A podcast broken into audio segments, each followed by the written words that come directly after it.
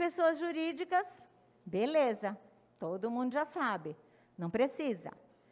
Pessoas físicas, tem limite? Tem limite. Olha só. Pessoa física, na verdade, ela tem três limites. Aí os mais experientes devem estar pensando assim: três, dois, não, professora? Né, Cris? Um monte de aluno meu aqui.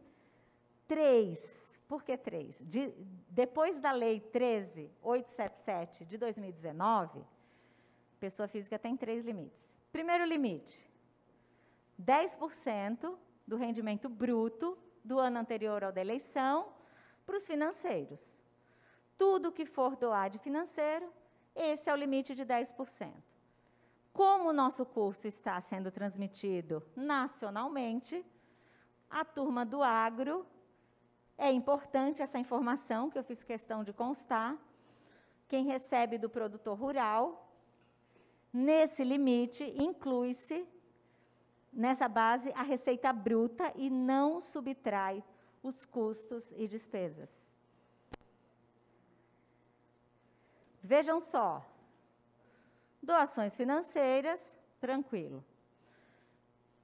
40 mil é o segundo limite que a pessoa física tem para ceder imóveis, para ceder bens móveis e para prestar serviço, dentro daquela regra que vocês já aprenderam, sendo proprietário ou sendo tendo o serviço como sua atividade econômica. Maravilha. Qual é o terceiro limite? Quem arrisca? Ninguém arrisca? Autofinanciamento é o candidato CNPJ. Agora é só a pessoa física. A isenção é a próxima tela, mas não é ela não que eu quero falar. Vamos falar da isenção, aí eu falo do terceiro limite. Boa, Cris, pelo menos fecha o raciocínio na isenção. A isenção é o seguinte, aqui dá muito problema também. O que é o doador isento? É aquele que teve rendimentos, mas que esses rendimentos somados não atingiram 28.559,70. Beleza? Aquele outro doador que não teve rendimento comprovado nenhum, ele não está nesse limite de doação. E aí eu chamo a atenção para os beneficiários dos programas sociais. Não pode um analista, um julgador, propor a desaprovação das contas ou desaprovar, decidir por desaprovar as contas, porque houve doações de beneficiários do, de programas sociais.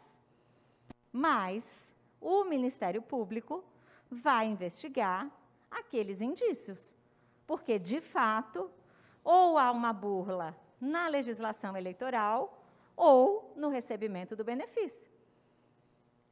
Eu publiquei, na época lá do auxílio emergencial, 130 mil empresários receberam auxílio emergencial.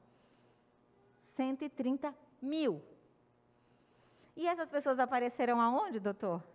Doando para a campanha. No final do material de vocês, vocês vão receber, tá? Eu vou mostrar rapidinho aqui uma coisa.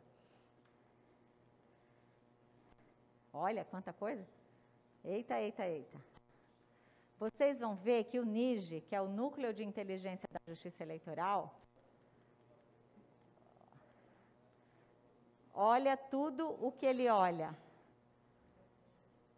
É aquele cruzamento de informações. Eu não vou nem ler, mas vocês podem ir lendo enquanto vão me ouvindo. Vocês vão receber esses slides no celular de vocês. Mas vocês podem tirar muitas fotos e fazer muitas postagens. Claro.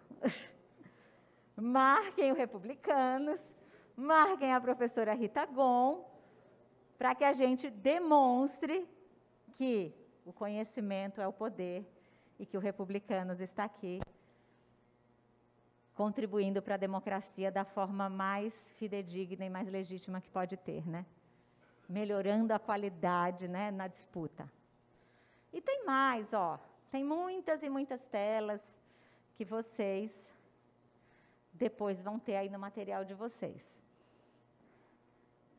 Tá? Mas vamos voltar na nossa longa conversa. Não se preocupem que vai dar tempo, porque tem coisa que a gente vai falar de forma mais rápida. Então, o que é importante vocês saberem, tomar cuidado com tudo aquilo que vocês recebem, para que não tenha problema na hora do confronto. Maravilha. O terceiro limite é o pagamento de contador e advogado. Contador e advogado está fora de qualquer limite.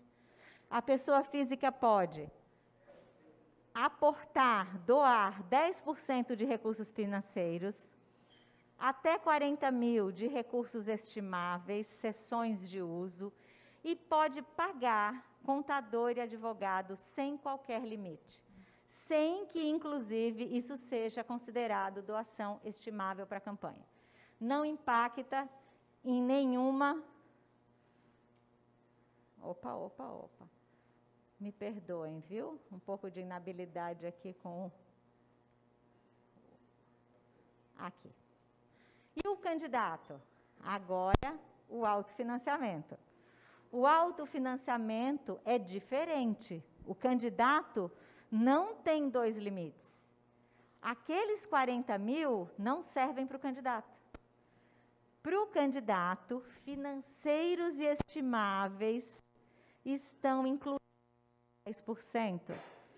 E o titular e o vice, ou o titular e o suplente, no caso de senador, somados, a, somadas, as doações de recursos próprios não podem ultrapassar esses 10%.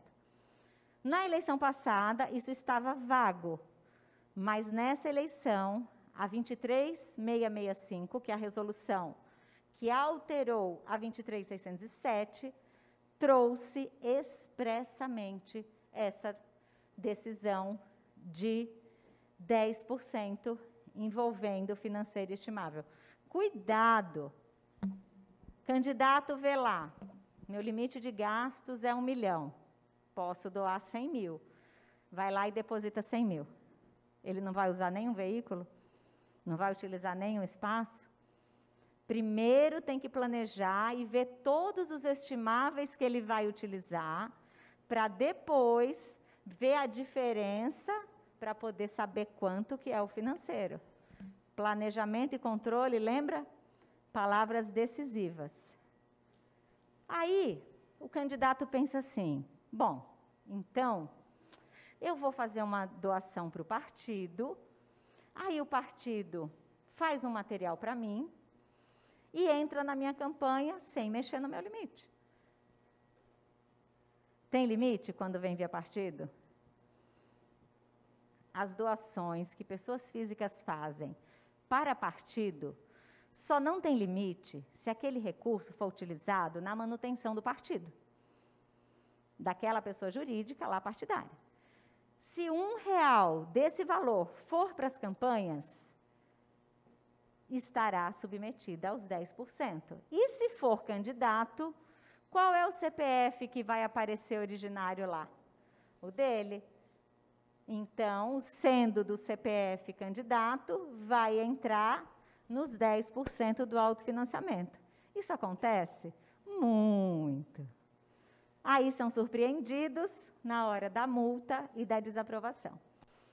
Se, se acontecer de, desse limite ser extra, ultrapassado, extrapolado, o que, que vai acontecer?